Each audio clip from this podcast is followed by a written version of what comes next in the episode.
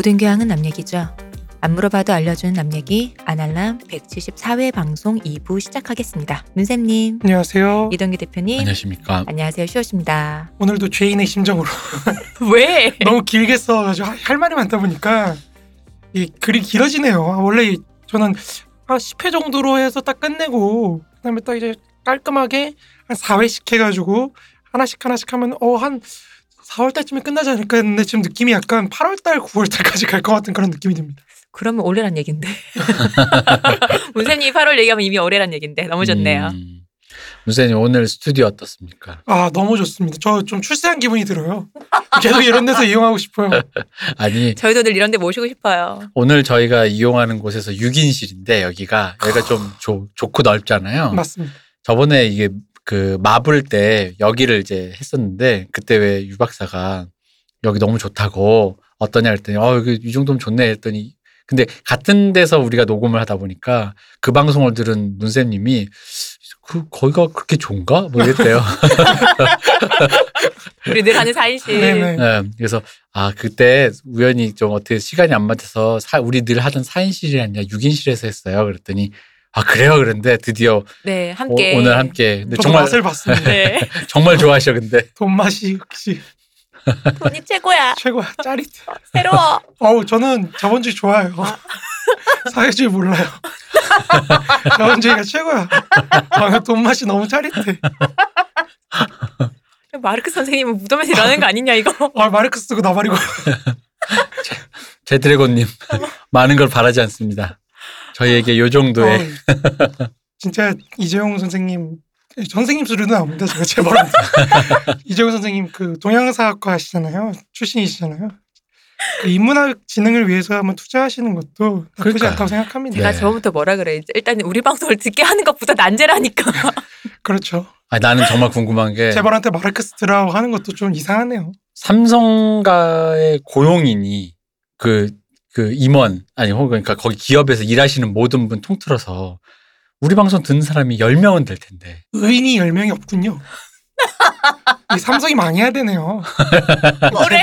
재벌이 이래서 안 돼. 음. 아니, 우리 방송을 들으신 분이 그 많으신 분 중에 10분은 될 텐데. 다 프로레타리아들로 일하고 있어서. 그분 다 프롤레타리아, 어. 부르주아 아니고 아니야 아니야. 너무해. 사회주의 망해라. 사회주의 안 돼. 프롤레타리아 듣지 말고 부르주아가 들으라고. 왜 이래 정말. 여러분 네. 예, 저- 너무 죄송합니다. 날이 추워서 사람들이 이렇습니다. 돈 맛에 한번 빠져보니까 짜릿하네요. 그죠. 이게 스튜디오가 일단 넓고, 마이크도 좋은 거에다가 테이블도 넓고, 하, 얼마나 그렇죠. 테이블이 이 정도는 돼야 뭔가 좀 책 쓸 맛이 나죠. 너무 좋지 않습니까? 그렇습니다. 옷걸이도 저 멀리 그냥 여유롭게 있고. 그런 응. 좀 옷걸이까지. 그러니까 이게 넓어서 라지에타 가지고 방이 안 데펴지잖아. 지금 아, 손. 시려 죽겠어. 손이 계속 곱아. 그게 부의 맛입니다. 아 그렇군요. 손이 곱는 맛. 그렇죠. 그렇구나. 그 왜 그러냐면 그게 왜 그 부의 맛이냐면 음. 옛날 베르사유 궁전 음, 겨울에 그렇게 안 추워. 아, 그렇게 추웠대요. 궁전들은 원래 다 그래요. 네. 바로 이게 부의 맛이에요. 영국의 성들도 근데 옛날 초가집 옛날 개화기 때 묘사된 거 들어봐요. 방이 절절 끓어서 온 방온도가 36도다. 어, 죽을 뻔했다고. 그, 나를 얼 사주기를 하는 것이냐. 그게 바로 가난의 맛. 가난한 맛. 알겠습니까? 가난이 좋은 것 같아요. 손님 왔다고 온도를 뜨끈뜨끈하게 떼고 어, 우리 부사님 시시각각 표현하고 계십니다. 쉬운 남자야.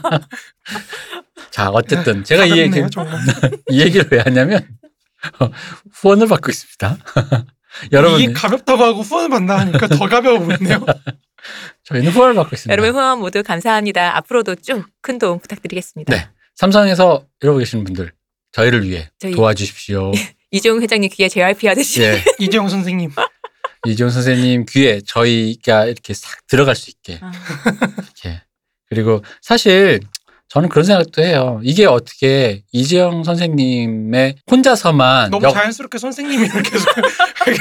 역사적 책무를 다 이게 역사적 책무를 다 할 필요가 있느냐? 아날람을 도와주는 게 역사적 책무다라는 전제 하에서 일단 정용진 회장 선생님도 계시고 이게 많 많으시잖아요.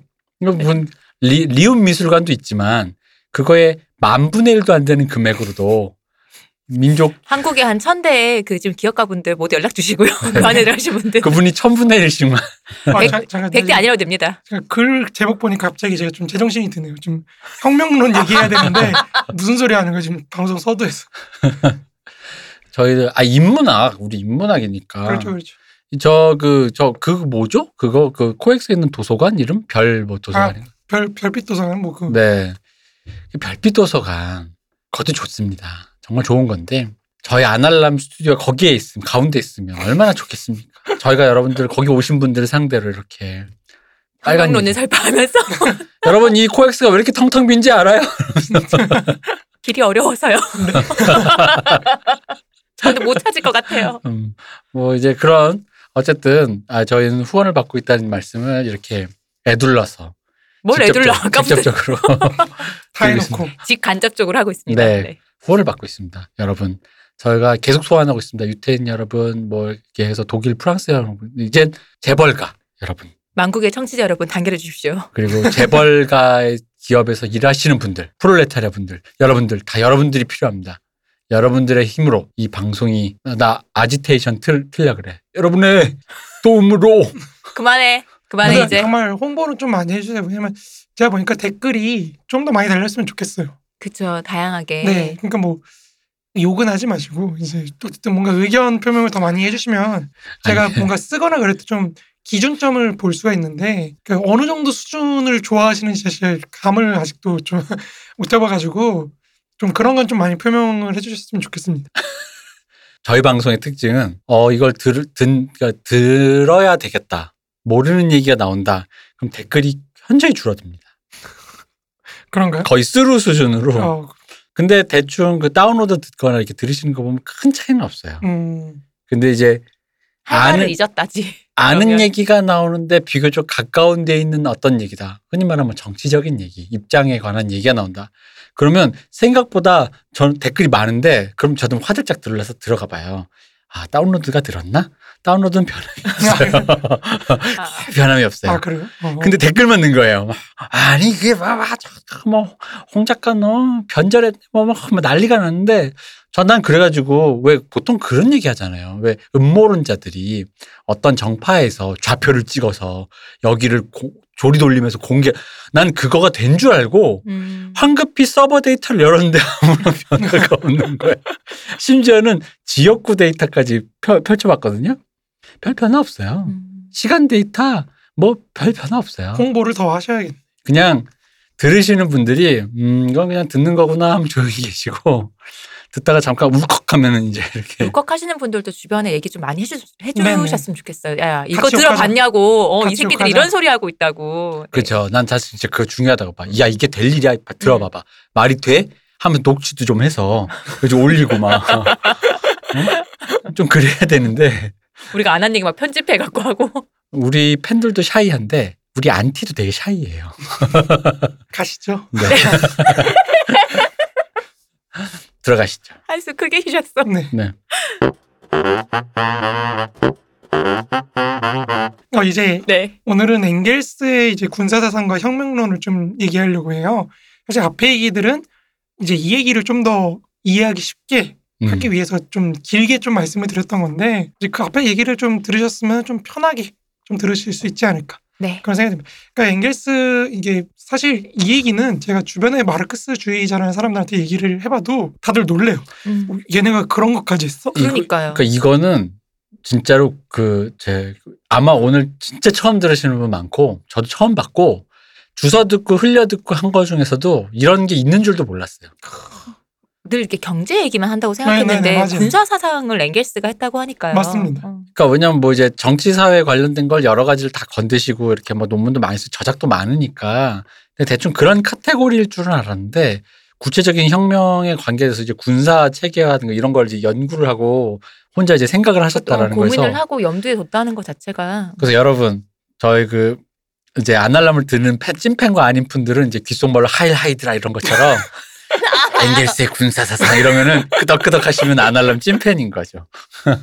그러니까 이제 사실 마르크스가 주로 혁명의 조건, 혁명이 네. 어떻게 일어날 수 있는 그 조건들을 정치 경제학으로 탐구를 했다면 실제로 현실에서의 어떤 혁명의 실현 음. 그 전략이나 전술이나 뭐 이런 거는 엥게스가 주로 담당을 했거든요. 음. 그러니까 이 사람들이 좀 분업 관계가 돼 있어가지고 사상이 마르크스가 정치 경제학이나 약간 인문학적인 그런 걸 주로 했다고 한다면 엥게스는 이제 수학이라든지 음. 자연과학이라든지 군사학이라든지 이런 쪽을 주로 했거든요. 음. 그래서 사실 엥게스가 좀 더 묻힌 게 있어요. 음. 사람들이 다 정치 경제만 좋아하고 이 실제 어떤 군사나 이런 거는 또 이과 분들은 또 좀 이렇게 인문학 하는 사람이 자연과학 건드리는 거 별로 안 좋아하시잖아요. 그 이게 좀 조금 더 박하게 얘기하면 옛날 술자리에서 잘 공부를 못하고 이제 아- 또 마르크스에 대한 어떤 약간 respect가 너무 강하다 보니까 술자리에서 옛날 옛날 형들은 형들입니다. 누난 잘 안 그랬어요. 형들은 그뭐 엥겔스 뭐그 마르크스 따까리 아니야 그뭐 이런 이런 안토라지 느낌. 느낌 어, 있지. 돈이나 대주고 말이야. 어? 대충 뭐 썰 풀면 대충 이렇게 받아 적으면서 막 약간 이런 이미지.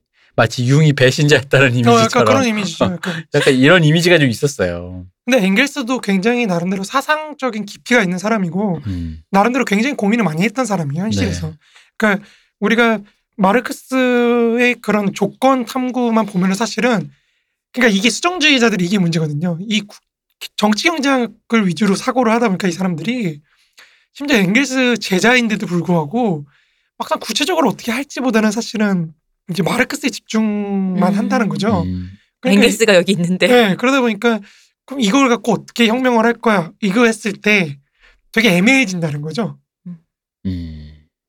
그 왜냐면 정치 경제학 조건 조건만 따져서는 사실 방법을 구체적으로 할 수가 없거든요. 그러니까 이제 엥게스까지 좀 알아야 우리가 전체적인 구도를 알 수가 있다는 거죠.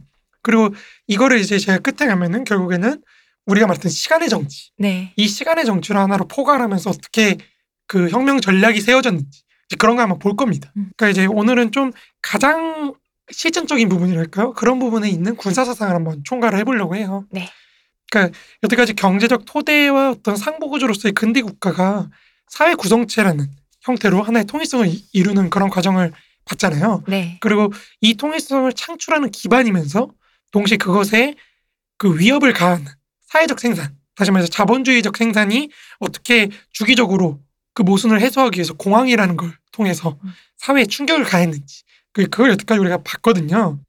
이 과정에서 이제 사회 내에 균열이 나타나게 되는데 이 균열 속에서 각각의 사회 계급들은 자신의 어떤 재생산을 담보하기 위해서 이제 뭐 투쟁에 나서게 되고 그 음. 투쟁 과정 속에서 뭐 굉장히 많은 일들이 터지고 이 계급 간의 투쟁들이 사실은 어떻게 보면 극 굉장히 극단적으로 가면 그걸 무장 투쟁으로까지 음. 발전하는 그런 내전의 형태를 우리가 앞에서 많이 봤잖아요. 오늘 네. 그 프랑스를 보면서 네. 어제 그러니까 이제 그런 내전의 형태를 취하고 있는데 마르크스와 엥겔스는 이제 그 내전을 이제 대외 전쟁까지 확장을 해서 그 파악을 하고 있다는 거죠. 군사 사상의 하나 측면으로.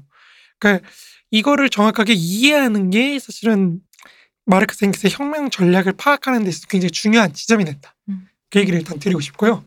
이 엥겔스의 군사 사상을 우리가 크게 네 가지 차원에서 볼 거예요. 네. 첫 번째는 이제 전쟁의 본질, 전쟁이 뭐, 뭐라고 생각하는지 이 사람들이. 음. 두 번째는 전쟁의 유형, 음. 어떤 유형이 있는지.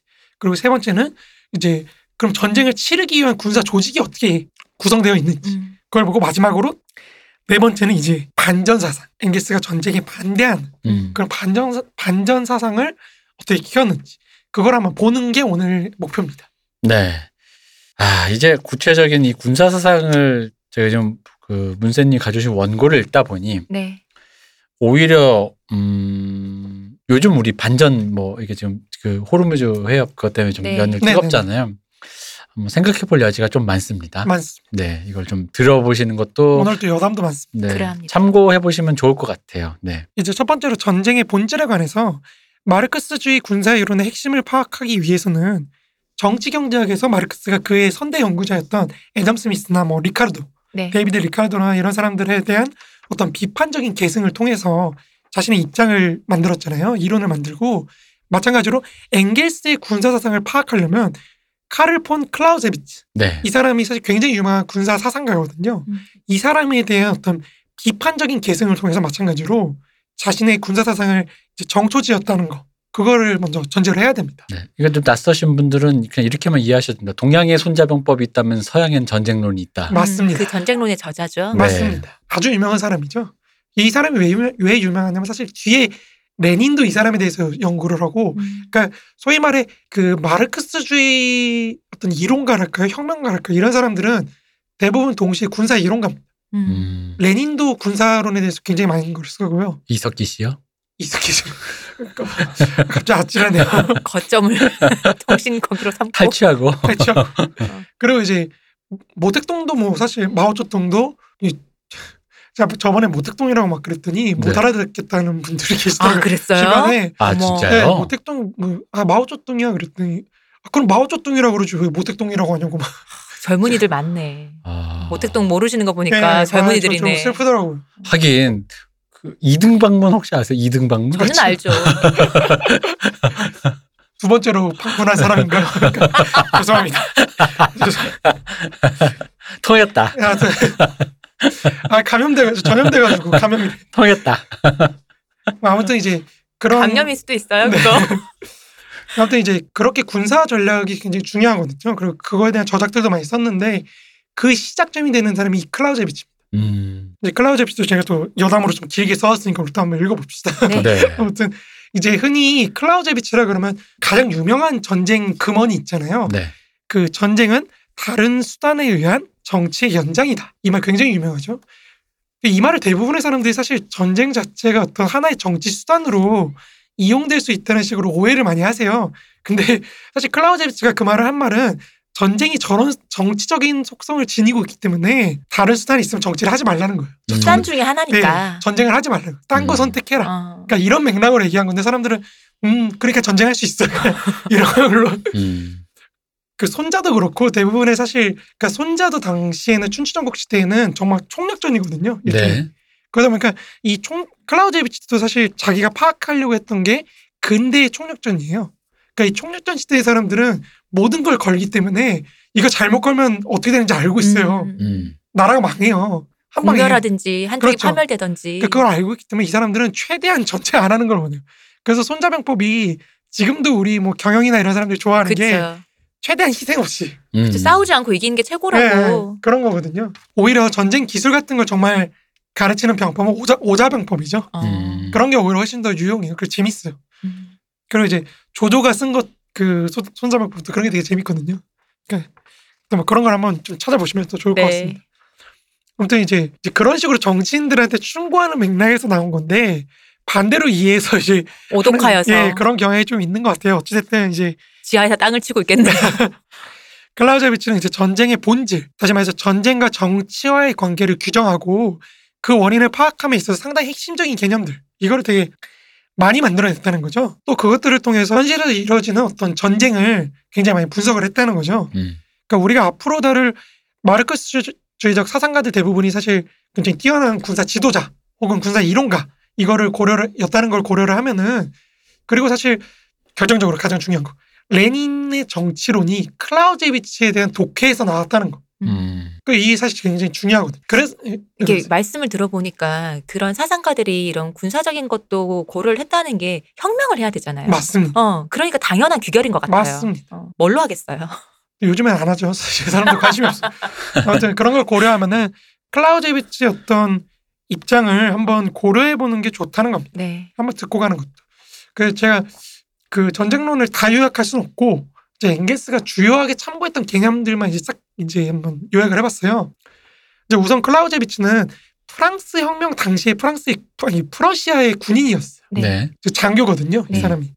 이때 이 클라우제비치는 프랑스 혁명에서 세계 최초의 총력전을 목격하게 됩니다. 음. 정말 이 사람이 정말 충격을 받아요. 세상에 이런 전쟁이 있느냐. 음. 그러니까 우리가 근대 전쟁사를 좀 한번 개괄해 보면 그, 그 근대 국가의 제한전에서 총력전으로 갔다가 이제 다시 좀 제한전으로 돌아온 네. 이런 맥락인데 네. 이 사람이 총력전을 보고 너무 충격을 받는 거예요. 이게 도대체 어떻게 일어날 수 있는 일이냐. 그 심지어 이제 이 사람이 프랑스 혁명 당시에 프랑스 군에 대항하는 그런 전쟁에 참여하기도 하고 뭐 나폴레옹 전쟁에 참여하기도 하고 그래서 포로로 잡혔다가 뭐 풀어나고 음. 이런 뭐 그런 과정을 바- 반복하거든요. 이제 그 사람이 이제 프랑스 혁명과 나폴레옹 전쟁이 보여준 이 총력전이라는 새로운 형태의 군사 전략 이거를 도대체 어떻게 이해할 것인가를 굉장히 깊게 고민했으며 그의 전쟁관은 바로 이 프랑스 혁명과 나폴레옹 전쟁을 이론화하는 과정에서 나왔다는 겁니다. 음. 그에 따르면 이제 전쟁이라는 거는 우리의 적대자로 하여금 우리의 의지를 이행하도록 강요한 어떤 폭력 행위라는 거죠. 음. 또 여기서 폭력이라는 거는 전쟁의 수단으로 전쟁은 이 폭력이라는 전쟁의 수단을 이용해서 적으로 하여금 우리의 의지에 복종하도록 하는 것이 궁극적인 목적이 되는 행위. 그렇게 얘기할 수 있습니다. 따라서 정치적 의지는 목적이며 이에 대해 전쟁의 수단으로서 이제 목적이 없는 수단을 생각할 수가 없다는 거죠. 음. 전쟁은 이런 맥락에서 정치적 행위가 되는 것이며 정치적 거래의 계속으로서 이제 다른 수단에 의한 정책의 단순한 계속에 불과한 것 그렇게 된다는 겁니다. 그래서 앞에 말했듯이 다른 수단에 의한 정치의 연장 음. 이런 얘기를 했던 거죠. 여기서 이제 중요한 게 의지라는 겁니다. 클라우제비치가 보기에 전쟁의 핵심은 의지예요. 음. 클라우제비치는 이제 전쟁을 탐구하는 데 있어서 주로 전쟁과 정치의 연관에 그 중점을 두고 있으며 특히나 정치라는 것을 국가를 매개로 이해하고 있다는 겁니다. 이제 우리가 앞에서 한번 했죠 이 얘기를 칼슈미츠 한번 다루면서 그 정치적인 것과 국가적인 것 간의 관계 이걸 한번 얘기했죠. 미리 깔아놓은 겁니다. 아무튼 주로 이제 클라우제비치는 전쟁을 국가 행위로 이해하면서 정치와 전쟁 간의 관계를 다루는데 이는 이제 그의 연구 대상이자 모델로 삼았던 프랑스 혁명 당시 국민군이 이제 그러니까 총동원되었던 국민군이 거, 그걸 보면서 이제 거기서 비롯된 거죠. 음. 그러니까 상비군이면서 정규군이었던 기존의 군대와는 다르게 정치적 열정을 가지고 국민적 규모에서 전쟁에 참여하는 이제 참여한다고 보다 전쟁 자체가 정치적 선전에 가까운 거의 그런 프랑스 혁명 당시의 총력전을 보면서 이 사람은 전쟁에 대해서 굉장히 독특한 개념을 산출해내거든요. 그 두 개가 이제 절대전과 현실전이라는 개념이에요. 음. 절대전이라는 게 뭐냐면은 상대의 어떤 완전한 선멸. 음. 그러니까 이게 전쟁의 기본적인 목적이죠. 네. 그죠? 상대를 완전히 그냥 선멸을 시켜가지고 더 이상 저항할 수 없게 만드는 상태. 그런 상태로 몰아넣는 거. 이게 음. 이게 바로 폭력의 사용을 극대화했을 때 나타나는 그런 결과라는 겁니다. 음. 그런데 현실에서는 사실 그렇게 안 되죠. 그렇죠. 선멸이 사실 쉽지 않아요. 맞습니다. 그리고 그, 그 현실에서는 이제 단순히 적을 선멸시키는 것만이 중요한 게 아니라 여러 목적과 음. 맥락이 이제 동시다발적으로 튀어나오기 때문에 이제 여기서 사실 내 의지만 중요한 게 아니죠. 상대의 의지도 중요한 거예요. 음. 이 사람과 내가 어떻게 서로 의지를 결합을 시킬 것인가. 그래서 내 목적을 어떻게 달성을 할 것인가. 그러니까 이런 게 중요해지는 거기 때문에 그래서 이제 프랑스의 전략가 보프를 하는 사람은 전략이라는 것의 정의를 이제 규정하면서 전략이란 두 개의 상반된 의지가 힘을 사용하여서 분쟁을 해소하고자 하는 변증법적 기술이다. 뭐 이런 식으로 얘기를 했던 거거든요. 그러니까 그 말이 여기에 적용되는 거죠. 그러니까 절대전이라는 가장 근본적인 거의 이데아에 가까운 개념을 실현을 하기 위해서 현실적인 여러 여과 과정을 가- 이제 경험을 한다는 거죠. 음. 네. 그렇게 여과 과정을 거쳐서 나타나는 이제 전쟁이 바로 현실전입니다. 음. 네. 왜냐면 절대전이란 건 절대전이라는 상태로 치달을 수 있을 것 같은 공포를 사용해서 그 전에 멈추게 되잖아요. 현실전에서. 이렇게 되면 우리 모두 다 음. 죽는다. 공멸이다. 항, 아, 혹은 우리는 다 말살될 수 있다. 음. 항복하자. 뭐 그런 것들이잖아요. 그러니까 그렇죠. 절대전이라는 건 사실 실제 세계에서는 잘 나타날 수가 없는 어떤 오히려 이것이 존재한다라는 개념을 갖고 있는 거에 음, 가깝잖아요. 맞습니다. 예. 그래서 클라우제비치는 전쟁의 동기가 크고 강할수록 그만큼 전쟁은 절대전의 성격에 근접하게 되고 군사적 목표와 정치적 목적이 일치되어 갈 것이며 전쟁은 더더욱 전쟁 아, 정치적 성격이 사상되고 군사적인 성격만을 지니게 된다고 지적을 합니다. 음. 그러니까 사실은 그 클라우제비치는 그래 절대전을 하면 안 된다는 거거든요. 음. 네. 그러니까 절대전을 막기 위해서 정치가 알아서 커트를 해야 된다. 절대전까지 가면 안 된다. 이렇게 얘기하는 건데 사실 우리가 오늘날의 관점에서 이 클라우제비치의 절대전 현실전 개념의 구별이 굉장히 중요하게 느껴지는 거는 우리가 살고 있는 이 현실 자체가 사실 그 개념을 전제로 하고 있기 때문에 그래요. 음. 네. 그- 그 영향 속에 놓여 있는 거죠. 자, 다시 말해서 봉쇄 정책이라고 하잖아요. 우리 미국의 봉쇄 정책을 입안한 조지 케넌의 저작에 대해서 존 미어샤이머라는 사람이 그 서문을 한번 썼거든요. 근데 그 서문에서 지적되었듯이 19세기 말 이후의 현대 사회는 민족 국가라는 게 등장을 하거든요. 우리 어떻게 다뤘듯이 네. 네. 그 민족 국가가 등장하면서부터 전쟁의 범위와 수단의 제한이 없어지는 거예요. 음. 우리 민족의 적, 어. 저 악마들, 음. 저 악마들을 아, 네, 욕할 뻔했어요. 저 악마들을 없애기 위해서는 뭐 어떤 무엇이든지. 수단이든 그렇죠. 모든 수단이든지 다 동원할 수 있는 거예요. 그러니까 특히나 우리가 엥겔스를 다루면서 보겠지만 왕조 중심의 상비군 체제에서는 왕족끼리 전쟁이 나더라도 일정한 수준으로 전쟁이 제한이 돼요. 네. 제한전이 일어난단 말이에요. 근데 왕조 국가 타도 되고 민족 국가 들어서면서부터 이게 불가능하게 되는 겁니다. 음. 이제는 왕이 있던 자리 민족이 들어선 거죠. 민족과 국가 음. 이런 게 들어서 보니까 원래 사실 추상화될수록 더 열정이 격렬해져요. 음. 그거에 대한 열정. 그러니까 내가 왕을 좋아하는 마음보다는 민족을 위해서 음, 이런 게 그렇죠. 훨씬 더 큰 열망을 가져오거든요. 더 유기적으로 연결된 느낌이잖아요. 그렇죠. 더, 더 연결된 느낌이 나는 거죠. 그러다 보니까 이게 불가능, 제한전이라는 게 불가능하게 돼요. 누구든지 죽일 수 있고 네네. 무엇이든지 사용할 수 있고. 기본적으로 민족 국가가 동원하는 군대는 상비군보다는 이제 국민 개병제에 입각한 국민군의 형태를 지니고 있고 이제 기본적으로 그 두 국민 간의 충돌은 클라우제비치가 이미 지적했듯이 원시적인 폭력과 증오 그리고 적이 이런 거를 굉장히 유발할 수밖에 없기 때문이라는 거죠. 이게 추상적인 게 확실히 열정이 더 떠오르는 게 왕조일 때는 그래봤자 뭐 남의 성씨지 뭐 음. 남의. 집안일이지 뭐. 그렇죠, 그렇죠. 네. 그러니까 이것은 이제 전쟁에서 이- 이기기 위해서 더 많은 자원과 더 많은 인민의 자발적 헌신을 이끌어내야 된다는 어떤 상황에서 비롯되는데 그러니까 더 많은 헌신을 이끌어내기 위해서라도 다시 말해 시민들의 어떤 자발성 이거를 음. 더 끌어내기 위해서라도 조국을 위해 군대에 복무하고 나아가서 목숨을 바칠 정도로의 어떤 이데올로기적 확신을 심어주지 않을 수가 없다는 거죠. 음. 그럼 이렇게 되면 사실은 여기서 활용되는 이데올로기가 이 민족주의라는 건데 그렇죠. 이 민족주의에 의거해서 적을 악의 전형이자 나아가서 치명적인 위협, 우리 민족에 대한 어떤 치명적인 위협 음. 이걸로 규정을 해버리면은 그렇게 묘사를 하- 하기 시작하면서 규정을 해버리면 이렇게 악마화된 적과의 타협은 사실 그 자체로 민족에 대한 그 배신이거든요. 그렇죠. 어떻게 그 악마들하고 어. 어 그렇게 할 수가 있느냐? 그러니까 이렇게 되면 타협 가능성 자체가 봉쇄되어 버린다는 거죠. 결국에 현대전은 상대의 무조건적 항복과 선멸을 위한 어떤 절대전에 보다 가까운 형태로 나타나게 된다는 겁니다. 음. 여기에 이제 핵무기라는 가공할 위력의 무기 제한을 할 수가 없잖아요. 핵무기는 그렇죠. 그런 무기의 등장은 현대사회를 더더욱 위태롭게 만들고 있다는 거죠.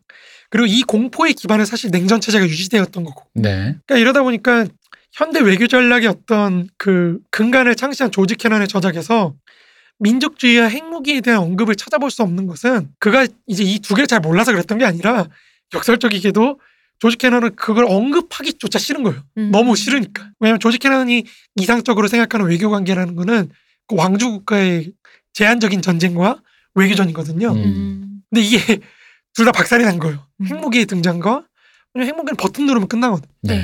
네. 그리고 민족주의는 한 번 발동되면 막을 수 없어요. 그렇죠. 음. 그러니까 이러다 보니까 이 사람이 이거 두 개를 너무 싫어해가지고 언급조차 안 하거든요. 두려워해가지고. 그러니까 우리가 앞에서 본그 1815년 이후의 유럽적 공법 체계를 그리워하는 그런 증거라는 거죠. 이 사람 저작이 그게 안 나타나는 게. 그러니까 미국의 봉쇄 전략은 사실 이런 제한정과 어떤 세력 균형이라는 기초 위에서 이반돼서 그 형성된 것이지만 오늘날에는 그게 점점 어려워지고 있습니다. 음. 그러니까 우리 사실 한국 전쟁이라는 것도 기본적으로 그런 입장에서 이뤄진 전쟁이거든요. 그러니까 어느 정도까지 제한할 수 있는 전쟁. 이걸로 그러니까 소련이 쳐, 그 저쪽에서 쳐들어오니까 이걸 한번 넘어가 보자. 음. 이래서 북진까지 했다가 중국이 내려오니까 이제 막혔잖아요. 그러니까 네. 이런 제한전으로 되는 게 이런 봉쇄 미국의 봉쇄 정책이 사실 그런 식으로 유지가 된다는 거죠. 그걸 안 하게끔 최대한 세력 균형을 유지하게끔. 음. 그러니까 이게 사실은 우리가 조금 더 얘기를 하자면 지난번에 제가 만주 한반도가 굉장히 중요하다 그랬잖아요. 네. 이 동북아에서. 근데 이 동북아 지역에서 이제 그러면 왜 한국 전쟁에 소련이나 이런 게 참전을 했을까? 이것도 굉장히 중요한 문제가 된다는 거죠. 그러니까 이쪽이 봉쇄에서 세력 봉쇄 정책을 통해서 세력 균형을 하려고 하면은 사실 저쪽도 그게 있어야 돼요. 그렇죠. 그래야지 이게 같이 맞아가지고 세력 균형을 유지할 거 아니에요. 네. 그게 아니면 저쪽은 계속 쳐들어오려 그러는데 이쪽이 아무리 막아봐야 의미가 없잖아요. 음. 그럼 이제 소련이나 이런 애들이 왜 그러면 그거에 나름대로 호응하는 그런 음. 형태를 취했을까? 이게 굉장히 중요해진다는 거죠. 그러니까 이거는 사실 스탈린을 좀 이해를 해야 우리가 볼 수가 있는데 이제 스탈린 같은 사람은 사실 일국 사회주의를 주장한 거거든요. 네. 근데 이 일국 사회주의의 가장 큰 문제가 뭐냐면은 그 다른 공산국가와의 위계 관계를 어떻게 설정할 것인가에 대한 어떤 체계화된 그런 구조화된 그런 틀이 없어요. 음. 음. 소련 하나만 있었을 때는 일국 사회주의라는 게 사실 그런 거거든요. 너네 소련을 그 보위하기 위해서 지키 수호하기 위해서 모든 공산당들은 소련을 지키기 위해서 모든 총력을 다해라. 음. 소련은 이미 거기가 사회주의라는 체제를 이뤄낸 곳이니까 거기를 지키기 위해서라도 각국의 공산당들이 모든 노력을 다해야 된다라는 게 된 거예요. 음. 그러니까 소련이라는 게 그래서 가장 위에 있는 거거든요. 그리고 그 밑에 나머지 공산당들이 있는 거고. 근데 문제는 소련 1945년 이후에 여러 공산 국가들이 나타났다는 거. 네. 그럼 얘네들 간의 관계를 어떻게 설정하죠? 사회주의 국가인데 왜 위계를 설정해야 되나라는 제가 그런 생각이 아, 그렇죠. 그런 드네요. 생각도 들죠. 네. 근데 자본주의 국가들은 사실은 미국을 중심으로 이미 위계 관계가 있거든요. 네. 네. 근데 사회주의는 원칙적으로 말씀하신 대로 사회주의 국가인데 무슨 그거 위계관계야? 음. 라고 하지만 그러니까 그게 바로 프롤레타리아트 국제주의라는 거거든요. 프롤레타리아트 국제주의인데 막상 현실에서는 그게 잘 통용이 안 되는 거죠. 음. 왜냐면 그 이념에 대한 그러니까 사실 사회주의 국제주의 그러니까 프롤레타리아트 국제주의의 핵심은 어떤 국가가 가장 마르크스 레닌주의적인 이념을 잘 실현하고 있느냐 이거에 달려 있거든요.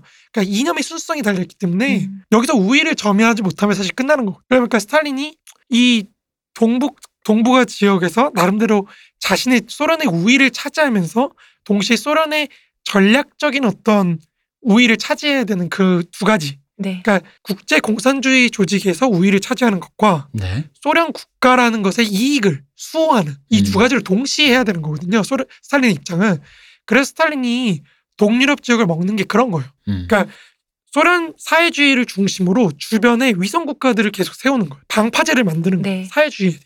그러니까 이거를 정확하게 이해하려면 사실 스탈린의 일국 사회주의론을 이해를 해야 돼요. 음.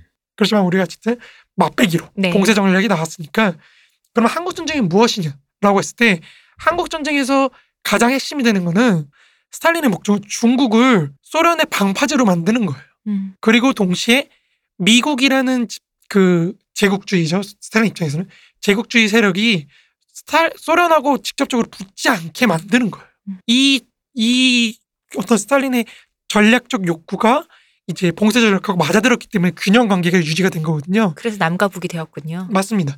그래서 왜 그러냐면 그 중국이 국민당 정권이 굉장히 어려웠잖아요. 네. 그럴 때 스탈린이 협약을 해요. 너네 일단 몽골 지역 독립시켜. 그래서 지금의 몽골이 독립을 한 거예요. 음. 원래 거기가 청나라 땅이었거든요. 네. 네.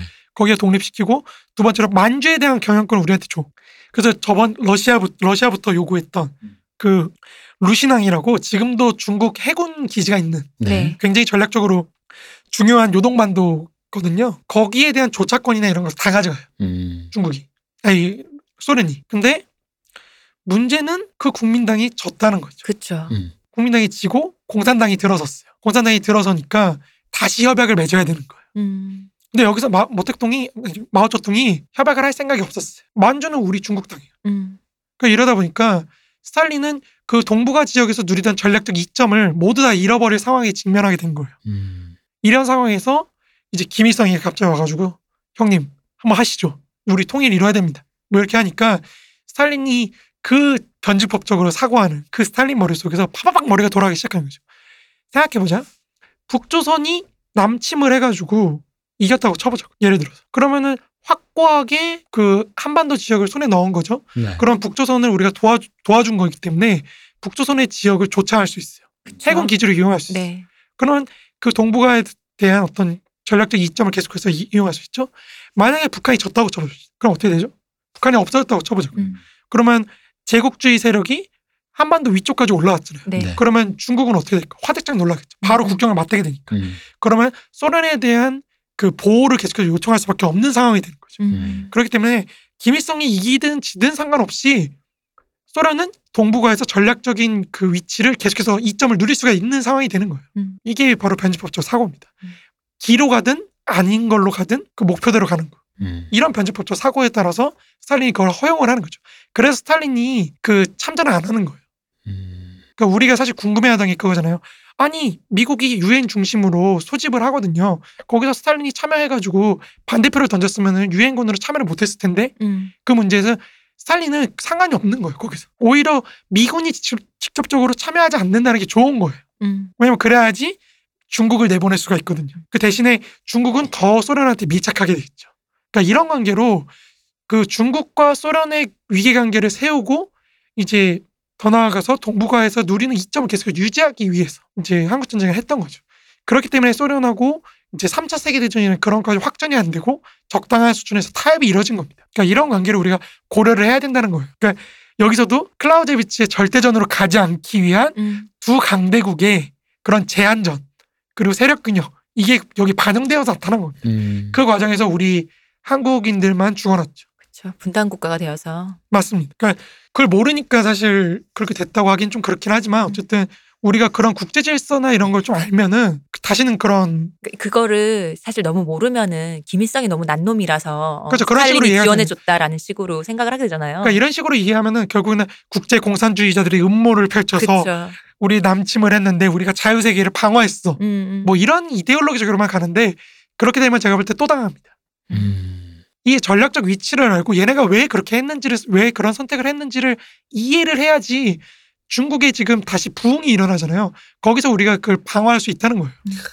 그 와중에 클린트 이스트우드 형은 일자리를 얻었죠. 뭘로요? 한국 전쟁에 참가하셨습니다. 아, 아, 아, 그쵸. 맞아요. 오셨다가 헐, 너 얼굴도 괜찮은데 헐리우드 가면은 일자리가 많아. 그래? 제대하고 헐리우드를 가서 일국의 스타가 돼서 백만장자가 되셨다는 이런 한국 전쟁에 나온 스타 클린트 이스트우드. 뭐 아무튼 그렇습니다. 그래서 우리가 절대전이나 이 현실적 개념 그리고 클라우제비츠도 좀 알아두면은 음. 좀더 음. 이해하는데 편하다는 거죠.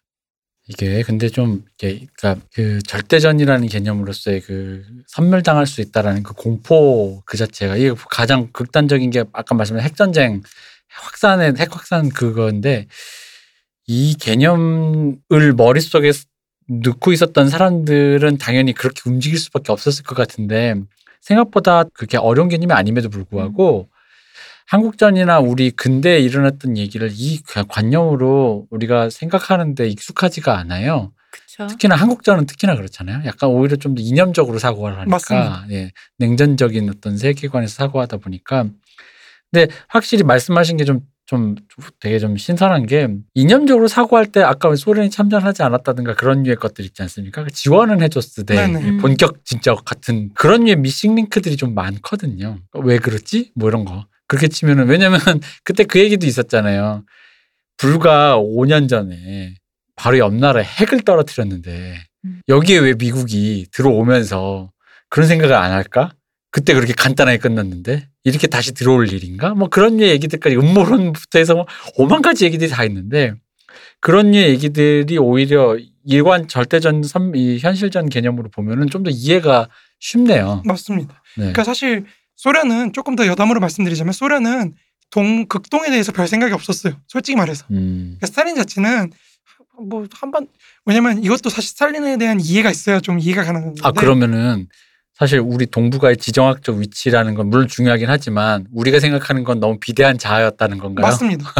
아 실제로 그래요. 우리는 너무 우리 주변국들이 강하니까 음. 우리 소중한 우리는 굉장히 중요한 위치에 있나 봐 이렇게 생각하는데 음, 그건 사실 주변국들의 관계가 달라지면 달라져요. 음. 비대한 자아였답니다, 여러분. 왜냐하면 스탈린은 사실 레닌도 그렇지만 스탈린하고 레닌 세대는 무조건 서유럽에서 혁명이 일어나야 돼요. 음. 음. 그래야지 우리가 성- 살아남을 수 있다는 그 절박함을 갖고 있는 사람들이에요. 그러니까 그래서 사실 트로츠키가 갈려나가는 거거든요. 음. 왜냐면 스탈린이 볼 때 저기서 혁명이 일어나지 않을 것 같은데 저거를 기. 어, 저거를 기다리다가 지금 우리 죽으면 음. 어떡할 거야 도대체. 음, 음. 그러니까 스탈린이 그거를 일국 사회주의로 전환을 시키면서 트로츠키를 내쫓고 어떻게든지 이 소련 사회주의가 생존할 수 있는 기간을 늘리기 위해서 주변국들을 계속 중립화시키고 위성 국가화시키고 이러는 거거든요. 음. 그러니까 여기서 사실 중요한 거는 극동이 아닌 거예요. 저기는 멀잖아. 음. 좀 아직 시간이 있어. 우리는 빨리 서유럽으로 가야 돼. 이게 있는 거거든요. 그러니까 그거를 이해 못하면은 최근에 발굴된 그 체코 공산당하고 이제 스탈린하고 편지 나눴던 거에서 스탈린이 뭐라 그러면 미국이 한국에 오래 있을수록 좋다. 음. 우리는 그 기간에 빨리 서유럽에서 혁명 을 일으켜야 된다. 뭐 이런 편지를 쓰거든요. 비대한 자아였다는 게 이거 이거 오히려 문세님 강의 제목으로 하는 게 더 좋겠어. 한국인의 비대한 그 하- 지정학적 비대한 자아 그래가지고 그런 관점으로 한국전 얘기해 좀 재밌겠다. 네, 아무튼 뭐 그런 얘기도. 아무튼 뭐 그런 식으로 해가지고 스탈린은 기본적으로 서유럽을 중점적으로 두고 있었기 때문에 그래서 사실 뭐 계속 얘기가 되네. 그 2차 세계 대전 당시에 일본하고 협약을 맺은 걸 별로 그렇게 신경을 안 썼던 거예요. 음. 일본 애들도 쟤네가 안 내려오겠지라고 생각하다가 미국이 일본하고 싸워보니까 너무 많이 죽을 것 같은 거야 자국민들이. 음. 그러니까 미국 애들이 너 빨리 참전하라고 소련 저희 음, 음. 만주 빨리 쳐가지고 빨리 좀, 좀 중국 넘어가게 생겼다고. 근데 이제 스탈린이 음 기다려 알았어 약속해놓고 기다려 일단 유럽 히틀러 없어지고. 어, 히틀러 없어지고 우리가 생각해보자라고 하는데 그 사이에 미국에서 핵 개발이 이루어져요. 음. 그러니까 미국이 싹 바뀌어요. 트루먼이 너 이제 필요 없어. 음. 나가. 음. 그래가지고 그래서 우리가 분단되는 거예요. 사실 한반도 분단에서는 소련 책임보다는 미국 책임이 훨씬 커요. 그러니까 미국은 이미 거기까지 생각 음 이러다가 스탈린이 한반도를 장악하면 일본이 위험하고 일본이 위험하면 아까 말했 전 예전에 얘기했듯이 네. 양축이잖아요. 일본하고 네. 그 영국이 일본이 위험하면 어 태평양이 위험하다. 한국 그 38선 이남으로 내려오지 마 음. 이렇게 되는 거거든요. 이거 먹고 떨어져가 된 네. 거군요. 그래서 우리가 분단이 되는 거예요. 사실은. 음. 그러니까 그런 면에서 미국이 우리를 주, 그 주도한 건 맞아요 분단을. 그러니까 자꾸 우리나라 뉴라이트드냐 이런 사람들 그 부정하시는데 음. 그거 아닙니다. 그 확실하게 딱 거기가 먼저 우리가 먼저 선 긋고 딱한거 미국이. 그러니까 스탈린은 사실 그 생각이 없거든요. 그러니까 스탈린은 사실 스탈린의 생각은 뭐냐면은 지금 일본에 문제가 되는 저 열도 지방 있잖아요. 북, 네. 북쪽 네. 저기 거기를 장악하는 게 스탈린의 목표였어요. 음. 그래서 스탈린이 그거 달라고 하거든요. 음. 그래서 협약까지 약속까지 다 했어요 심지어 근데 그 핵개발이 이루어지고 나니까 트루먼이나 이런 애들이 이제 줄거 없다 그래가지고 그거를 무시해버립니다. 약속을. 배신을 때려요 바로. 그러니까 스탈린이 이제 뒤집어지고 이제 열받아 우리도 핵개발. 그러면서 음. 핵개발하는 거예요. 그 핵개발이 이루어진 다음에 한국 전쟁을 승인하는. 음. 그러니까 이런 관계가 다 있는 거거든요. 그러니까 이거를 좀 알아두시면 더 도움이 된다는 거죠. 그냥 왠지 마음속 한 한쪽 구석으로는 그런 줄은 알았지만 설마 이 정도일 줄이야라는. 설- 역시 변방 구석에 찌그러진 애였을 뿐이라는 거. 장군 할아버지. 다시 또 원망스럽고요. 아주 지정학적으로 우리 되게 중요한 뭔가 되게 중심 있잖아. 센터. 저희 BTS의 센터는 누구인가? 뭐 이런 느낌처럼 Produce 101의 센터는 누구인가? 동북아 열강의 센터는 결국 한국인가? 이런 비대한 자아를 꿈꿨건만 음, 저 멀리 저기 어디야 저기 페루도 어? 바닥이란 말을 쓸 정도로 환이 거기까지 퍼, 퍼져 있다는데 거기, 거기 도 바닥이래요 바닥을 아 그래요? 네. 그 우리말이었구나 네. 이렇게 비대해진 내 자아를 이거 이거 뭘로 보상할 거야 문쌤님 소송 걸 거야 나의 무- 무너진 자아 이거 이거 어떨 거야 아무튼 뭐 그렇습니다 우리가 알아서 수습하세요. 우리 뭐 너무 충격받지 말아요 네. 네, 아무튼 그 이제 그런 것들을 이제 이해하려면 봉쇄 정책이나 뭐 이런 것도 다 이해해야 된다는 거죠. 네. 그러니까 그 맥락 속에서 사실 클라우제비츠나 이런 사람들이 있는, 있는 거고 음. 그 클라우제비츠를 이제 엥게스 입장에서 볼 때 어떻게 전유를 했느냐 이런 것도 굉장히 중요해진다는 거죠. 네. 그러니까 엥게스 입장에서 볼 때 클라우제비츠의 개념 중에서 역시나 중요한 것은 그 국민전이라는 개념이에요. 음. 음. 클라우제비츠는 이거를 나폴레옹 전쟁에서 이제 발견하는데 그에 따르면 나폴레옹에 의해서 수행된 전쟁은 기본적으로 국민 전쟁이었고 이 국민 전쟁을 하나의 혁명적 수단으로 무정부 무질 무정부적 어떤 무질서 이런 상태를 합법화하고 적에 대한 위험 이상으로 어떤 국내의 사회 질서에도 위험을 가져다주는 그런 정치적 이유로 인해서 반대자들에 대한 어떤 적극적인 선멸을 전제로 하는 절대적인 성격이 굉장히 강한 그런 전쟁을 나폴레옹이 수행했다는 거죠. 음. 무슨 말이냐면은 전쟁을 하다 보면은 국내에 동원을 해야 됩니다. 네. 그러면 국내의 사회적 관계를 재편할 수밖에 없어요. 음. 그죠. 그 재편하려는 욕구가 강해지려면은 절대전의 성격이 강해져야 돼요. 음. 전쟁이 중요하면 중요할수록 그 욕구도 강해지는 거거든요. 여러분이 그렇죠. 한 명이라도 나와서 같이 싸워주지 않으면 다 죽는다. 니네 그렇죠. 가족도 다 죽고 우리 모두 다 죽는다. 그렇죠. 그리고 효과적인 사회 동원을 막는 기득권들 박살내야죠. 음. 음. 그러다 보면 이제 사회 구조가 완전히 바뀌기 시작하는 거예요. 그렇죠. 뭐 간단하게 얘기하면 그냥 예를 들어 아주 그 봉건적인 국가, 예를 들어 우리나라를 치면 뭐 그럴 일은 않았지만 실제로 그냥 관념 속으로 여자는 집에서 어, 애나 키우고 이래야지 했지만 총력전이 되면 그쵸. 이제 남자들이 군대 갔으니 여성들이 나와서 맞습니다. 무기 만들고 맞습니다. 근데 예전 관념으로 치면 여자들이 나가서 그런 사회생활 한다는 건 그 우리 특히 어린 미성년자 딸내미들이 나가서 말도 안 되지라고 생각했지만 맞습니다. 이념이 도출되면 그렇게 할 수밖에 없는 할 거잖아요. 수밖에 없는 거죠. 네. 그러니까 우리 여담이지만 일본 제국이 이제 총력전을 할 때 조선인들을 막 흡수를 하거든요. 네. 그 과정에서 우리는 친일파를 부정적으로만 보는데 그게 음. 아니에요. 오히려 일본 제국이 갖고 있는 그 보편성, 다른 민족들까지 우리 체제로 포섭시켜야 되는 그 필요성에서 나온 이념적인 보편성을 그 조선인 민족주의자 그 친일파들이 가가지고 늘리는 거예요. 음. 너왜 거기까지만 가? 여기까지 와야지 니네. 이런 굉장히 주도적인 역할을 했다는 거예요. 물론 그게 바뀌니까 이제 민족 배신자가 되고 이랬지만 당시에는 사실 그런 어떤 소수자들이랄까요? 소수 민족이랄까요? 그런 사람의 어떤 친일파 협력자들이 굉장히 그 제국의 시스템을 근본적으로 바꿔놓는 그런 주도적인 역할을 했다는 겁니다. 네. 우리가 그것까지 고려를 해야 돼요. 그게 이제 우리가 앞서 말했던 그 다섯 가지 사회 갈등 축의 마지막 국가 민족 축인 거죠. 음. 이해되시죠? 이제 그거를 네. 전제를 해야 그것도 이해가 되는 겁니다. 음. 또, 그러니까- 어, 또 불판이. 친일파 긍정. 아, 아무튼 이제, 못 산다. 이제 클라우제비치는 이 나폴레옹 전쟁과 같은 전쟁이 다시는 일어나서 안 된다는 거예요. 네. 절대적 현격을 네. 당하니까요. 이거 막아야 된다. 어. 이런 음. 입장이었다는 거죠. 근데 엥게스는 오히려 혁명가이기 때문에 그걸 좋아하는 거예요. 음. 일어나야 돼. 씩 웃어. 어, 아, 그렇지. 바로 이거야. 대치 코렉트. 이제 엥게스는 이런 클라우제비치의 바람과는 반대로 국민전을 계급 투쟁의 계기로 음. 다시 말해서 계급 전쟁이라는 프롤레타리아트 계급의 해방을 위한 전, 전략 전술로 전도시켜서 파악을 한다는 거죠. 음. 그러니까 엥게스는 기본적으로 근대 전쟁을 부르주아지와 농민의 해방을 전제로 하는 것이라 파악하며 이것은 이 해방의 군사적 표현이라고 지적을 합니다. 음. 전쟁을. 네네. 네. 왜냐하면 동원을 하려면 얘네를 농노적 관계로 놓을 수가 없어요. 그렇죠. 음. 자유로운 인민으로 재편을 해야 자발성을 이끌어내서 하나의 음. 민족으로 딱 결합을 시켜서 내보낼 거 아니에요. 그죠. 내선일체 해야지. 그렇죠. 아니면은 남의 집 그냥 남의 사람한테 무슨 근거나 이념적 그, 그 논리적 근거가 총을 없잖아요. 맞습니다. 쥐어줘요. 실제로 일본 제국 관료들이 제일 고민했던 게 그거. 음. 쟤네한테 총을 줬을 때 누굴 먼저 죽여? 쟤네가 뒤로 돌리지 않아요. 어. 그런 보장이 어딨냐. 네, 우리 안 그죠. 쏠거 확실해? 이런. 예, 이거거든요. 그리고 더 중요한 건 사실 그렇게 피값을 받기 시작하면은 선거권 줘야 돼요. 그쵸. 음. 선거권 주면 어떻게 할 거야? 쟤네 2천만인데 음. 2천만이 일본 제국의 정치의 축을 뒤흔들 수 있잖아요. 음. 네. 그러니까 이게 음. 근데 엥겔스 선생님도 이 그러니까 약간 이 당시에 프랑스 혁명전이라는 게 물론 여러 가지 부작용도 있고 나폴레옹이 나중에 또 어떻게 하고 뭐 그런 야욕도 있고 했지만 어쨌든 그 프랑스 혁명 자체에 대한 그 뭐랄까 긍정적인 예 긍정적인 그 신선한 바람 그렇죠. 그걸 느꼈던 거 예. 그러니까 앞서 1793년에서 1794년에 공포 정치를 다루면서 사회의 근간인 그 사적 소유권까지 침해하는 그런 방식의 어떤 총동원 체제 네. 이런 게 형성되었다는 점을 고려를 하면은 엥게스의 말이 이해가 된다는 거죠. 음. 엥게스는 국민 자신이 참여하는 전쟁, 다시 말해서 국민 전쟁을 통해서 왕조 국가란 상부 구조들 위해서 이루어지는 전쟁이 아니라 혁명으로 전환될 수 있는 그런 전쟁을 원했던 거죠. 음. 그러니까 중세 유럽도 그렇지만 사실 근대 초기까지도 인민들은 전쟁으로부터 배제가 되거든요. 그쵸. 그 배제가 되는 제한전을 통해서 이제 앞서 말했던 프랑스 혁명과 같은 그런 사회 구조를 바꾸는 음. 그런 과정을 겪지 않게 하려고 했던 거예요. 네.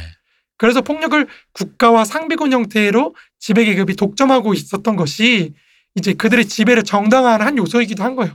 내가 군사력을 갖고 너네를 보호를 해준다. 음. 그러니까 나한테 복종해 이런 게 됐던 건데 이제 마르크스 엥겔스는 폭력을 인민들이 보유를 해야 비로소 지배 계급으로부터의 어떤 지배로 지배로 지배 계급의 어떤 지배로부터 벗어날 수 있다고 생각했으며 특히나 사적 소유권에 기초한 어떤 법 체계나 그 근, 국가 체계가 전복이 될 수 있다고 봤던 거죠. 근데 여기서 잠깐 여담으로 말씀드리자면은 이제 중세 유럽이나 이런 데서는 사실 그 기사, 농민, 성직자의 분리가 이루어졌을 때 이제 기사 계급이 폭력을 독점하고 노동자는 생산을 통해서 잉여를 이제 이 사람들 바치고 음. 그 성직자 계급도 이제 그런 걸 하는 역할을 했잖아요. 정신적인 것을 네네. 담당하고. 이렇게 분리가 이루어졌을 때 동아시아에서도 일본의 도요토미 도쿠가와 막부나 이제 그 도요토미 막 도요토미 막부는 아니죠 도쿠가와 막부죠. 네. 그러니까 도요토미 막부에서 병농 분리가 일어나기 시작하고 그걸 완수한 게 도쿠가와 막부거든요. 이 사람들이 이제 사무라이 농민 사무라이와 농민 간의 어떤 분리, 네. 그러니까 도검 압수 등의 어떤 그런 거를 이뤄내고 중국에서도 이제 당의 부병제라 그래서 부병제가 뭐냐면 병농 일치제예요. 네네. 그 병농 일치제가 이제 송해 용병제로 전화되면서 이제 병농 분리가 일어납니다. 그러니까 유럽 붕, 중세의 어떤 그 병농 분리에 기초한 군사 조직에 대응하는 아시아적 형태의 어떤 병농 분리가 일어났다는 거죠. 음. 이것은 이게 이제 기본적으로 생산자로서의 소농의 자립성이 높아지다 보니까 소농을 군사적으로 동원하는 게 별로 좋지가 않은 거예요. 그쵸. 한창 일해야 될 애를 음. 데려다가 군사로 막 쓰다 보니까 이게 사회적으로 점점 부담이 커지는 거예요. 그러니까 이제 그걸 안 시키고 아예 그냥 따로 걔네들로부터 세금을 걷어서 음. 이제 그 보조하는 상비- 역할이랄까요? 상비군을 만드는 거죠. 이게 이제 그래서 소농의 소농 자립의 어떤 정치적 지표가 되는 거예요. 음. 병농 분리라는 게. 음. 근데 사실 안타깝게도 이제 조선왕조는 그런 병농 분리가 제대로 일어나지 않습니다. 그쵸. 조선왕조는 부병제에 기초한 그 군사 제도를 끝까지 갖고 와요. 그걸 타파를 못해요. 뭐 일어나면 이제 아, 그 집의 장정들을 다 뽑아가고. 그리고 장정들을 뽑아가지 않더라도 수, 수치 자체를 그런 식으로 해요. 음. 음. 수치를 모든 사람들한테 하거든요. 그러니까 이거 오해하시는 분들 양반들도 군역을 집니다. 음. 양반도 군역을 져요. 네. 군역을 지는데 다만 이제 과거 시험을 이제 준비한다고 하면은 음. 아, 이제 우리 우리 대학생들도 좀 훈련 예비군이 아니라 좀 짧게 하잖아요. 아, 네. 네. 그런 것처럼 하는 거예요. 어. 사실은. 음. 그러니까 이제 이런 이제 이런 병 병농 분리제에서 벗어나서 국민 개병제로 가는 게 이제 근대 국가로의 방향이거든요. 국민 개병제가 그냥 국민 모두가 병역의 의무를 지는 거. 뭐 그렇죠. 흔히 말하는 우리 지금 징병제 하는 거랑 그렇죠. 비슷한 이거 거죠. 이제 뒤에서 한 번 더 언급할 건데 네, 네. 사실 이거를 두고 부병제 같은 거를 조선왕조 계속해서 좋아하는 거 연함을 조금 더 이어가자면 이거를 두고 조선왕조를 굉장히 비판하시는 분들이 많아요. 후졌다. 역시 이렇게. 그렇죠. 역시 후지고 음. 하, 저 저를 그리고 사실 부병제가 그 그렇게 효과가 없어요. 그쵸. 농민들 데려다 놓고 사실 갑자기 창을 쥐어주면 뭐 뭐가 의미 되겠어요. 음. 그러니까 사실 정근대 사회 그러니까 뒤에도 제가 설명했죠. 정근대 사회 병사들이 그 기사라든지 이렇게 특화될 수밖에 없는 거는 훈련을 계속해야 돼요. 그렇죠. 음. 매일매일 해야 되거든요. 음. 근데 그게 안 돼요. 사실 농사 짓는 사람들한테 어떻게 그러겠어요. 농번기에 데려다 놓고 훈련한다고 뭐 우리 예비군 생각하면 되잖아요. 그게 안 되거든요. 그러니까 그러다 보니까 이게 정근대에서 가장 싸움을 잘하는 사람들이 누굴까요? 뭐라고 생각하세요? 전근대요? 네, 정근대에서 가장 싸움을 잘하는 사람들 기사? 아닙니다. 기사보다 더, 더 잘하는 사람들이 있어요. 그러면 용병?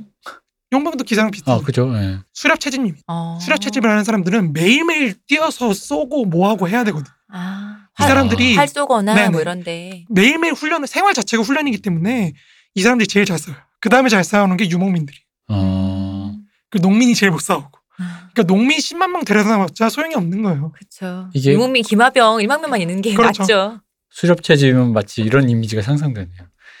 이렇게 유목민은 양 이렇게 몰고 다니는데 수렵 채집민이 쓱 나타나서 테무진 앞에 귤 따던 고운 손으로 싸대기 한 대 때리면 어, 역시 수렵 채집민을 당할 수가 없어. 아, 근데 그거 오해세요. 네. 그러니까 잭 웨더포드에 의하면 네. 테무진이야말로 수렵 채집민이에요. 아 그래요 그쵸. 유목민 유목민이 아니에요. 아, 테무진. 예전에 우리 할 때 그 얘기 했었잖아요. 초반에는 좀 그렇게 수렵 채집을 했었다고. 아, 쥐잡아 먹고. 그런 아. 얘기가 있었잖아요. 벌 이렇게 벌레 난다. 음. 그렇게 열매 그래서 따먹고. 인류 역사상 최강자인 수렵 채집민이 유목민을 장악해서 만든 게 몽골 제국이라는 거죠. 음. 그 몽골 제국이 이제 농업 국가들을 다 쓸어버리고 세계를 하나의 그 세계 시장으로 통합하는 그게 13세기에 이루어진 겁니다. 그분들은 진짜 그 말을 할 자격이 있네. 뭐요? 야 바깥은 장글이야. 그렇죠, 그렇죠. 아니 그분은 정말 스웩으로 그 말을 할 수 있네. 딱 점령하고 저기 유럽 같은데 한번 딱 점령하고 야 바깥은 장글이야. 내가 수렵 채집인이었어.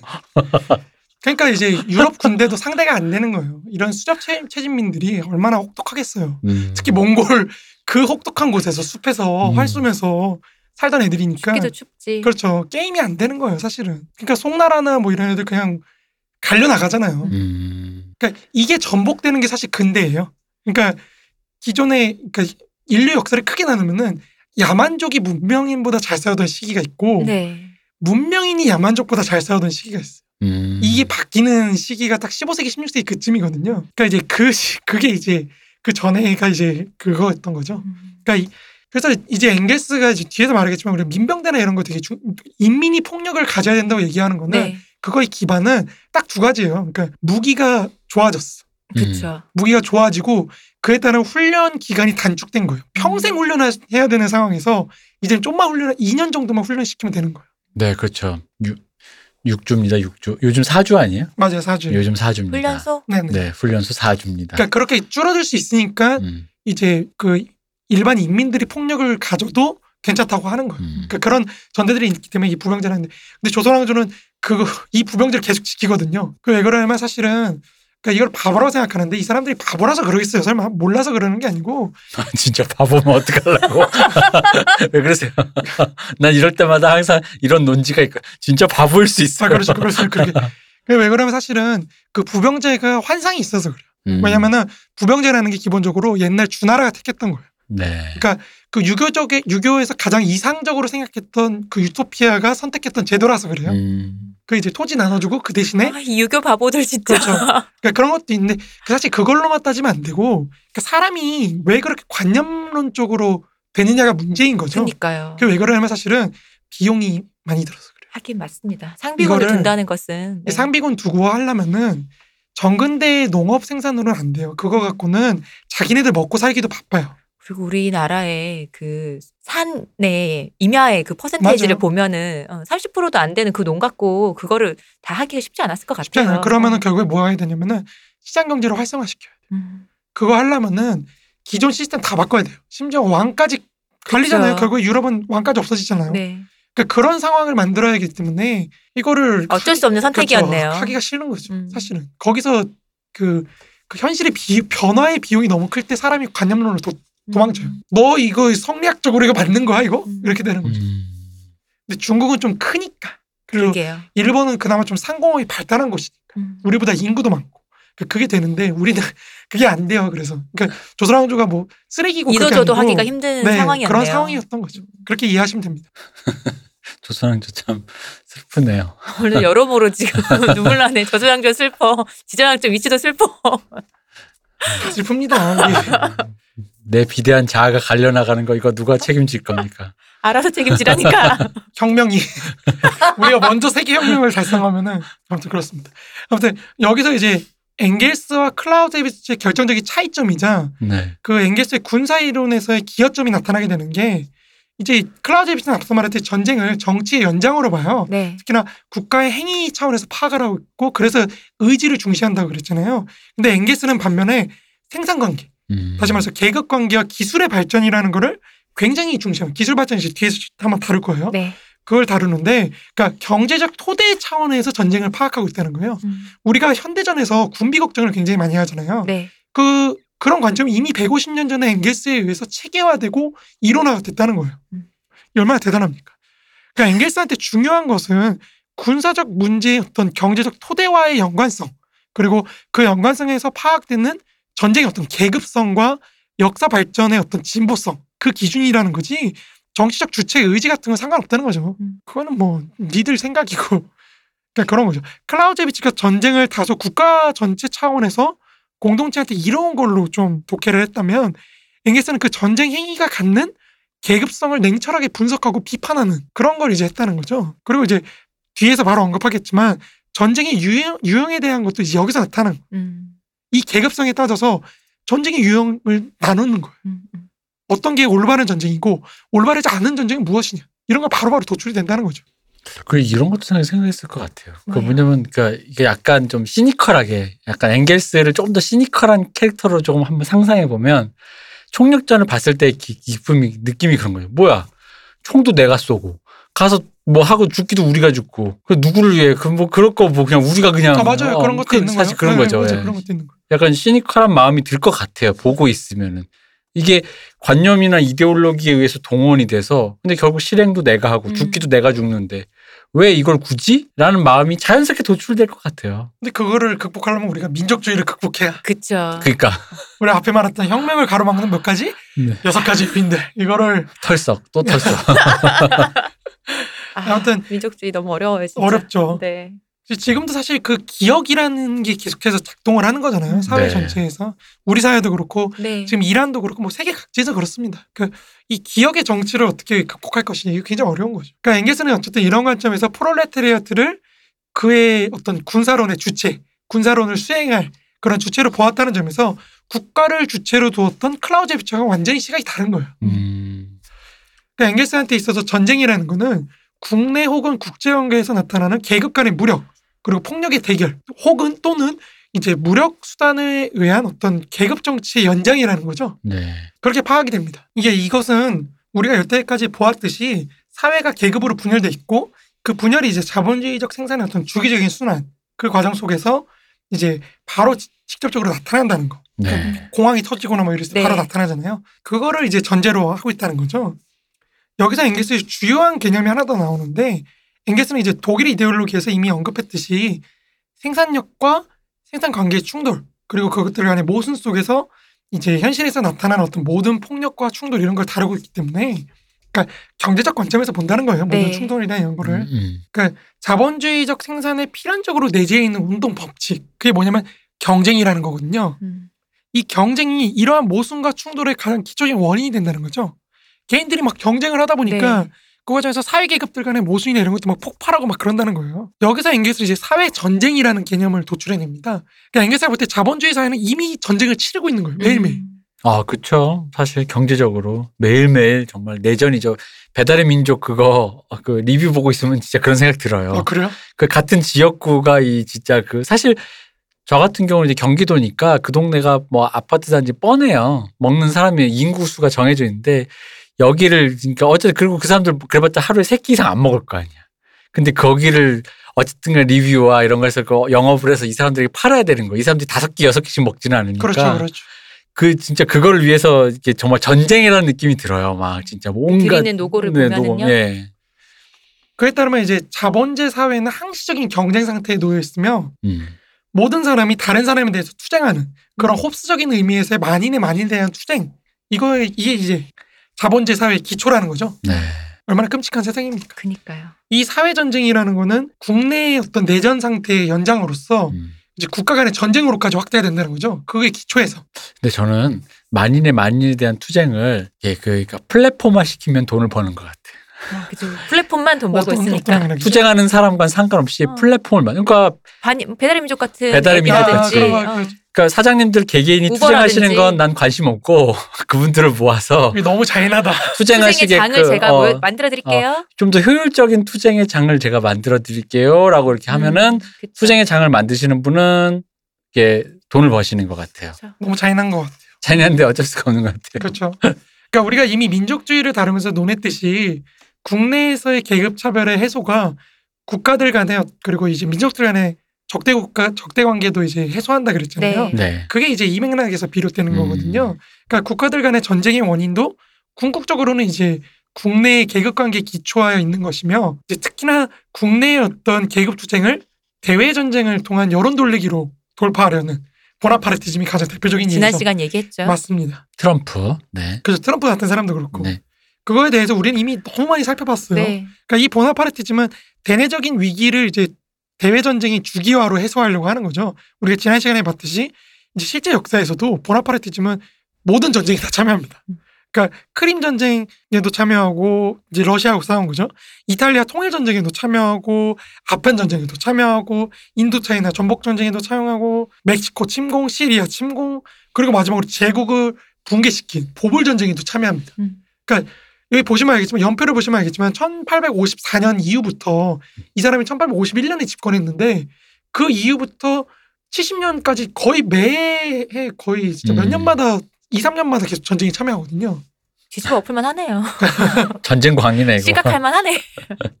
한 번을 이겼어야지. 아 많이 이겼어요. 어. 어, 크림 전쟁도 이기고 아, 그랬군요. 네 아. 이제 이탈리아 전쟁부터 지기 시작했죠. 음. 이탈리아 전쟁, 아편 전쟁 승리했고 인도 차이나 정복했고 멕시코 침공 실패하고 시리아 침공 실패하고 보불 전쟁 졌죠. 음. 뭐 아무튼 이렇게 됩니다. 여기서 이제 동원의 이데올로기가 바로 이제 우리가 계속 말하는 민족 공동체의 영광을 강조하는 음. 그리고 배타성을 키우는 민족주의였던 거죠. 그러니까 이처럼 이제 마르크스와 엥겔스는 전쟁의 원인에 대해서 자본주의적 생산 양식 내부로부터의 도출로 파악하고 있다는 겁니다. 음. 그러니까 다만 이제 그것이 내전의 형태인지 아니면 왕조 국가들 간의 전쟁인지 국민 전쟁인지 뭐 이거에 따라서 유형화를 하고 있다는 거죠. 그러니까 어떻게 유형화하는지 우리가 이제 다음, 다음 시간에, 시간에. 네. 한번 보겠습니다. 근데 한 마디만 더 하자면은 네네. 그러니까 이 말은 무슨 말이냐면 결국에는 그렇다 그래서 계급 투쟁이 벌어졌다 그래서 무조건 전쟁이 나는 건 아니에요. 음. 분명히. 음. 왜냐하면 예를 들어 민주주의 같은 걸 통해서 사회적으로 그 갈등을 어느 정도 완화할 수만 있으면 전쟁으로 굳이 갈 필요가 없겠죠. 음.